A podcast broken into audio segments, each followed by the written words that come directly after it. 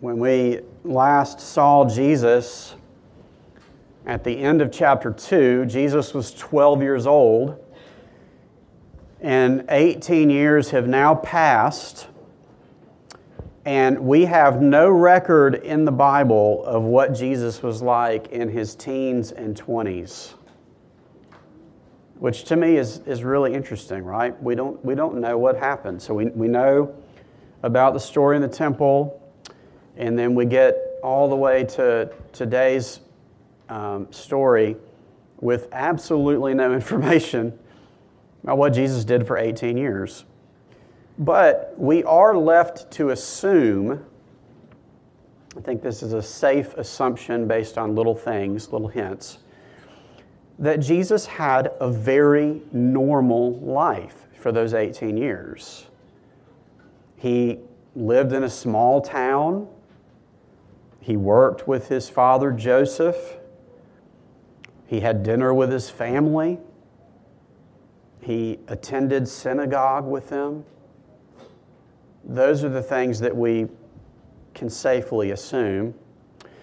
And then at age 30, Jesus visits his cousin John, uh, whom we talked about last week, at the Jordan River. And that's where we're going to begin reading. Luke chapter 3, verse 21 says, Now when all the people were baptized, and when Jesus also had been baptized and was praying, the heavens were opened, and the Holy Spirit descended on him in bodily form like a dove.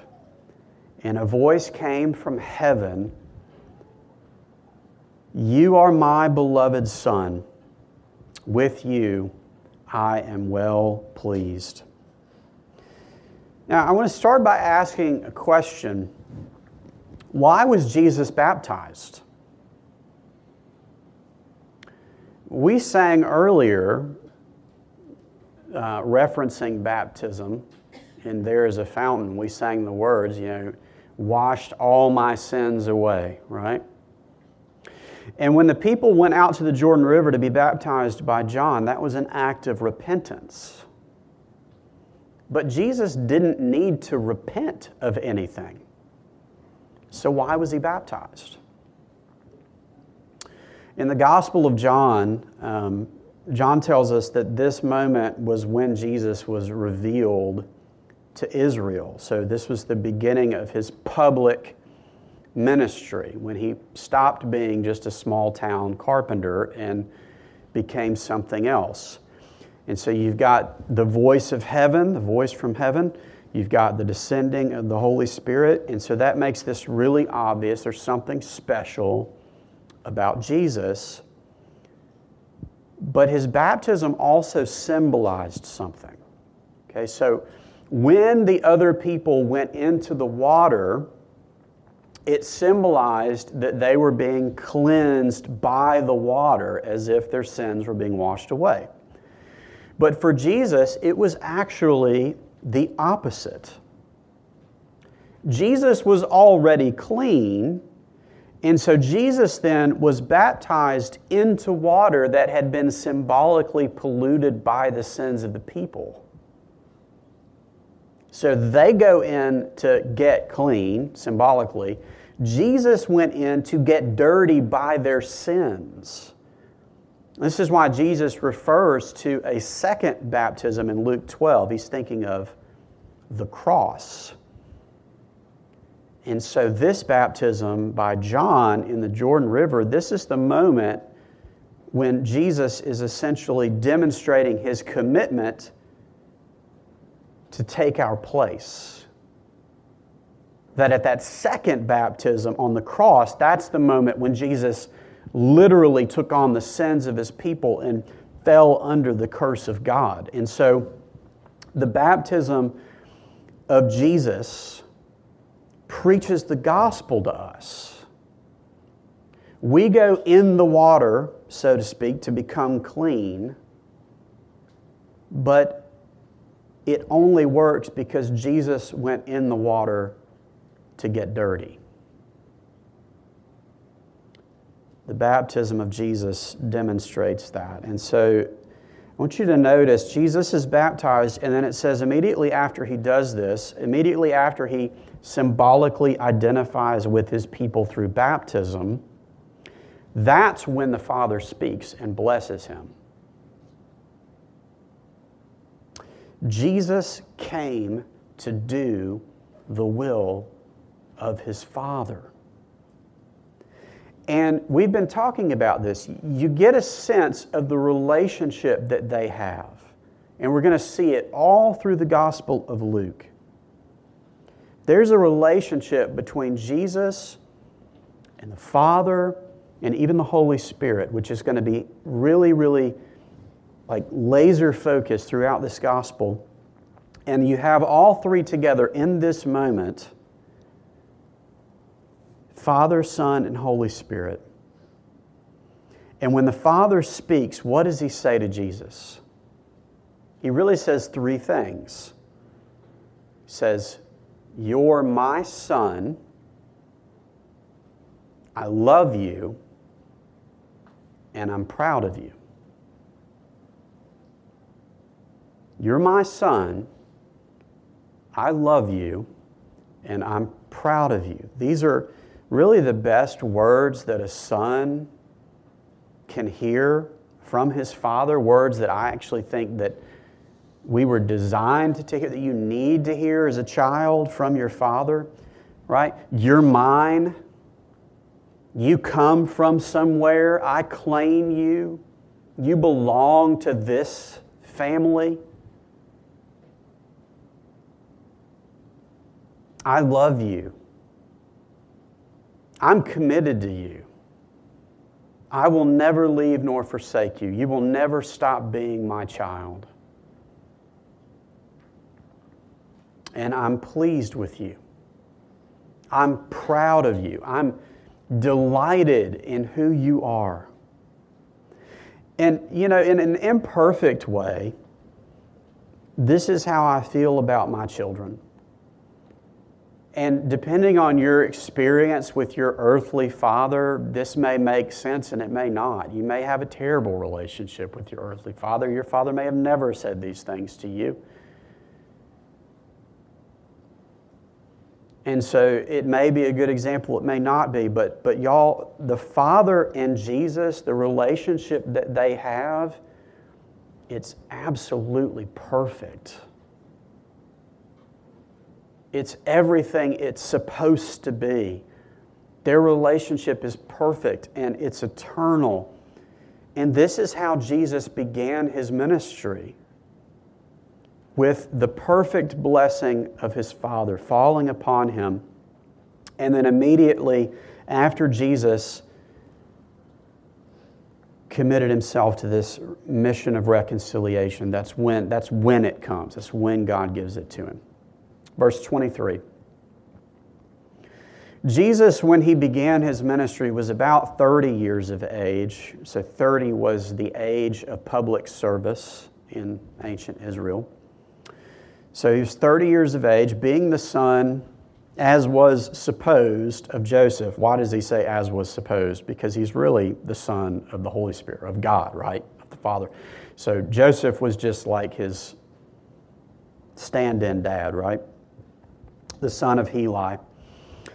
And now we're going to cycle through these names on the screen. I'm not going to read all of them because I would butcher half of them, but this is the genealogy of Jesus Christ, okay? So Luke traces it uh, back from Joseph to David. So let's go on to um, verse 24. So starting with, uh, and I'm not even going to try to say that name. So as I said, we're just going to cycle through these. So 25, just kind of glance at these names. Um, most of them we don't know anything about except that they appear in the genealogy of Jesus. Okay, so verse 25, Matt. Uh, verse 26, 27, 28, 29. 30. Yeah, see, uh, 31. Some of these names are repeated because they were different generations, same name. And then we get to David, okay? So verse 31, David, that's a familiar name. That's King David, okay?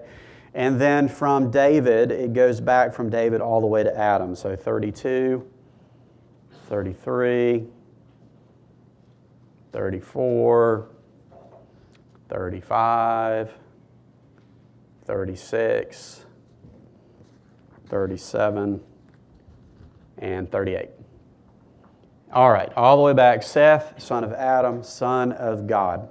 That's it. So it's worth mentioning that Luke's genealogy is a little different from Matthew's. Okay, so if you were to actually open up Matthew 1 and compare it to Luke chapter 3, um, they're different, and there are some there's several good explanations for why that might be.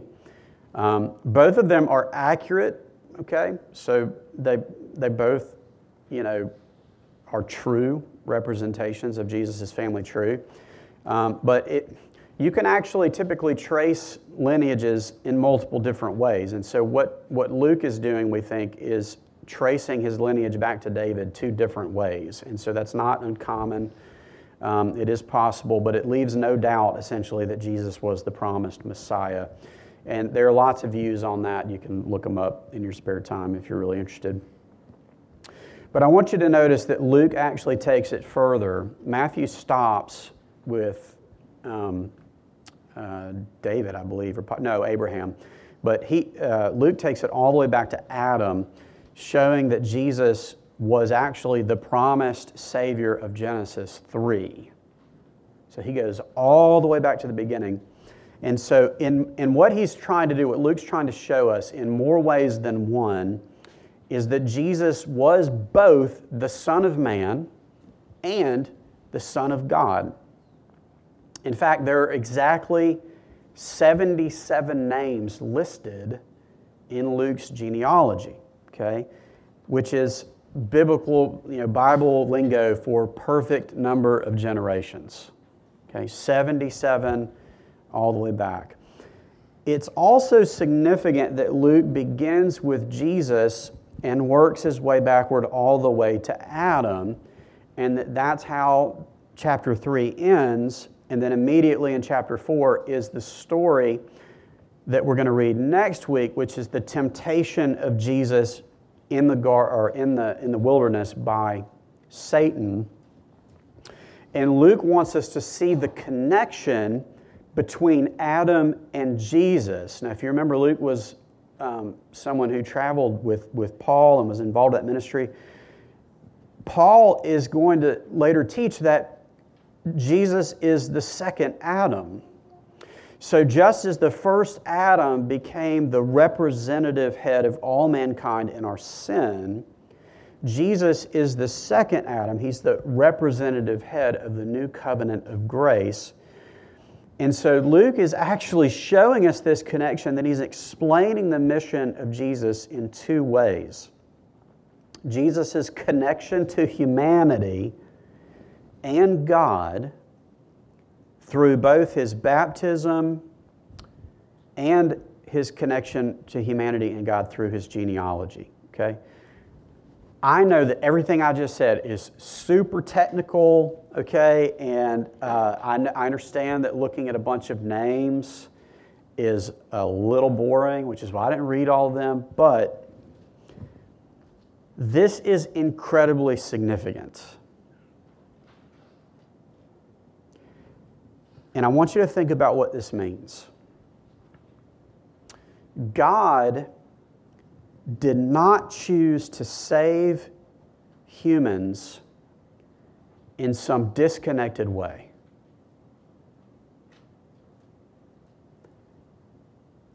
God embedded his salvation right into the fabric of humanity. God wrote the story of this world and put Jesus right in the middle of history.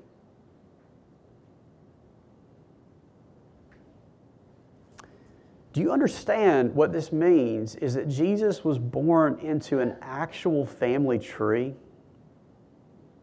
want you to think about this with me, okay? Now, some of you, Some of you may know a lot about your family tree. Maybe you got one of those accounts on ancestry.com and you know, I've got an uncle that's done all the research and I, I, enjoy looking at it from time to time. Some of you may know a lot about where you came from. Some of you may know very, very little, but there's something that we all have in common. Everybody in this room, we all have this in common. If you knew the stories of your ancestors, you would find some people who did some great things, and you would find some people who did some really terrible things. Every single one of us. I mean, there's a lot of generations back there, right? A lot of crazy uncles, a lot of weird people in everybody's family tree. Every single one of us has got some just really strange stories, and some of them did some good things. But we would be shocked and embarrassed if we knew some of the people that we came from. And that's true for all of us. And perhaps our ancestors would be shocked and embarrassed if they knew some of the things that we've done in our lifetime, right, to contribute to our family tree. But I want you to consider the family tree of Jesus. Among those names that we just kind of glanced at, there are cowards and liars. There are murderers and adulterers. There are criminals and scoundrels. And we don't know most of their stories, but I guarantee you, because they were sinners, there's some really crazy stuff. Some of them, yes, did some great things. Absolutely. Some of those same men also did some really terrible things. And they're listed in the family tree of Jesus. I want you to consider this morning that God chose that family. Now, none of us had the opportunity to choose the family we were born into, right? Jesus was the only person in history who had that choice, who was able to look at the whole of history and say, I'm putting myself right there. That's where I want to be.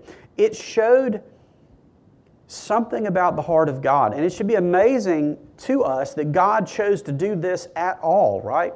We should marvel at the fact that the God who created the universe, who created humans, chose to be born into human history. He had a family, he had parents, he had siblings. He had grandparents. They had stories and a home and a culture, a language and traditions. Jesus grew up with all of this. But he also had a perfect connection to his Father in heaven because Jesus was fully human and fully God. And, and Luke shows us this by placing the baptism of Jesus and the genealogy, genealogy of Jesus side by side. We call this the doctrine of the incarnation. And it's one of the greatest mysteries of our faith. Um, some of you know and have seen that we have chickens in our backyard. We have 10 beautiful birds nine hens, and one unexpected rooster. We have Ameraucanas, we have Easter eggers, and we have silver laced Wyandottes. And I actually really enjoy watching the chickens. They're funny birds, right? The way they walk, the way they scratch the ground looking for things to eat, the noises that they make the way they jerk their heads around when they're looking at you, right? I enjoy watching the chickens. We raise them from baby chicks. We do our best to protect them, to care for them, to feed them.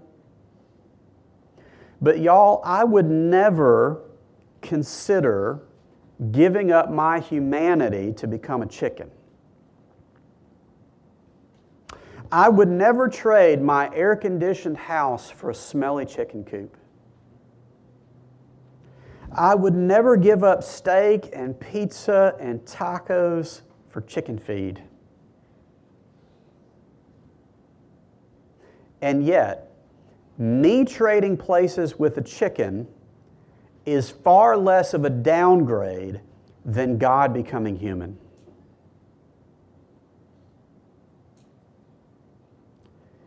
Jesus gave up heaven to become one of us. And that's not even the worst of it. Okay, so to, to paraphrase Jonathan Edwards, Jesus had been living for all eternity in the perfect, loving presence of the Father, and he left that to be cast into a furnace for people who didn't love him back. He yielded himself to the crushing weight of God's wrath for people who had no love for him, people who were his enemies. And y'all, we deserve no union with Christ and never did and never will do anything to earn that kind of relationship with God. We can't earn the right to be part of God's family any more than a chicken could earn the right to become human. I know that's a silly illustration, but I want you to grasp how crazy and mysterious it is that God wrote the story this way. Because He did. He wrote it in such a way that we have to see that our only hope was that Jesus chose to do something that makes no sense to become like us, His created things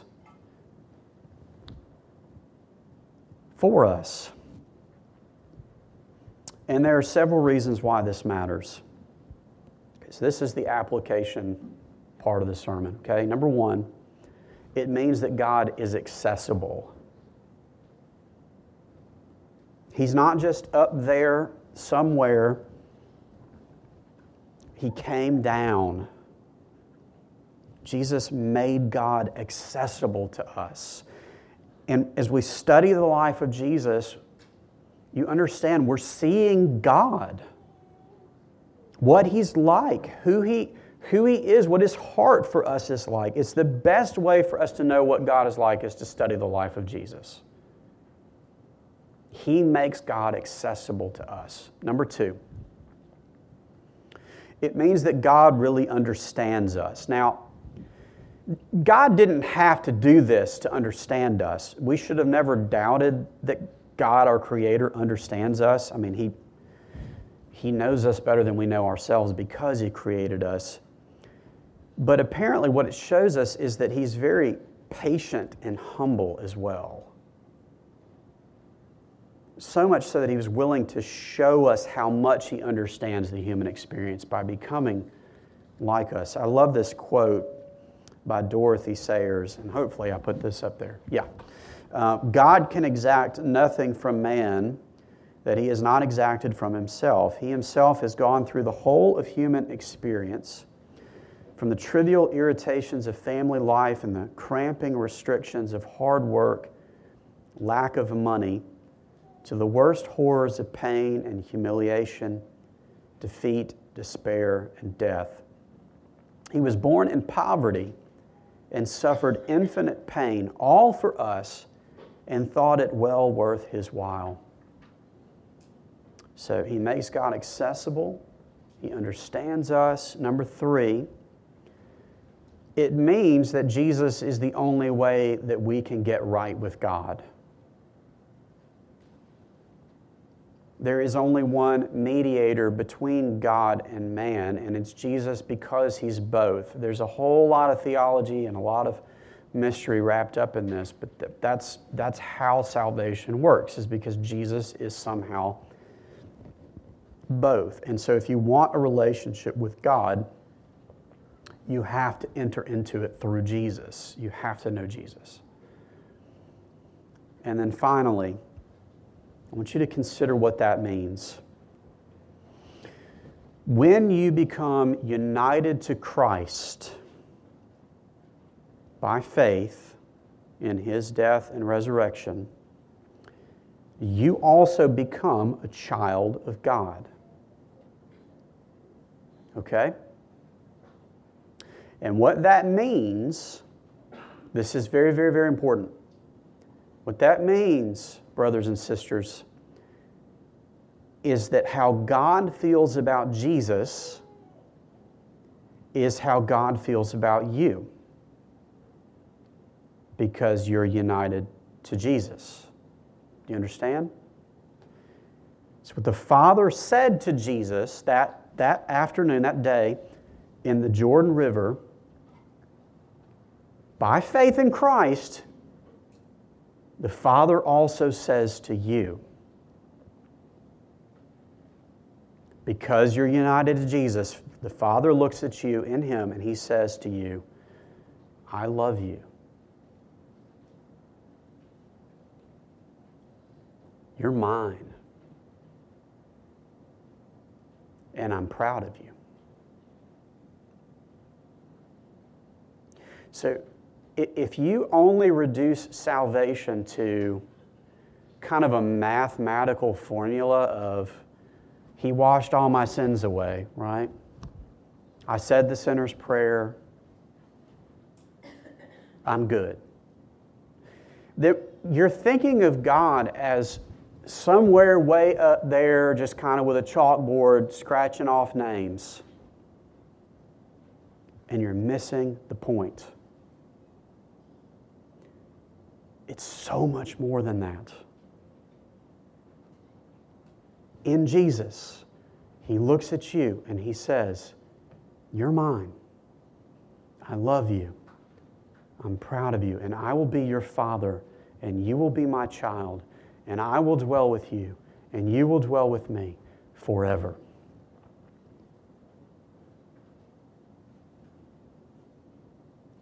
And this, brothers and sisters, this is what we are actually hungry for in the deepest part of our soul. We want to know that we are truly loved by our Creator, that He claims us as His children, that He is proud of us, and that can be true of you but only in Jesus. Let's pray. Father, we are so needy, so desperate for encouragement. And no matter what the circumstances in our lives, no matter what the issues we face, no matter the, the anxiety that we feel, the depression that we feel, the the weight of suffering on our backs, the, the unknowns, the uncertainty, the things that we don't have answers for, that we can't control. You see all of it. And the most important answer you're giving us is, is this that by faith in Christ, we become united to Him and all of our fears and all of our doubts and all of our struggles are answered there in the hope that we have because we're united to Christ.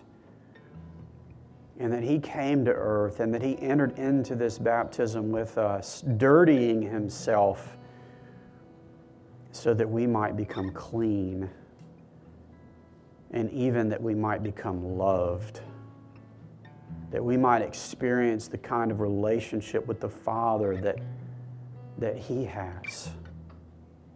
That's what He wants for us. That's why He came. Pray that we would know it, that we would experience it, that it would forever change us. And if there's somebody here today that's never felt that before, I pray that today they would leave different because you've revealed it, that you've made it known to them. We pray these things in Jesus' name. Amen. Stand second.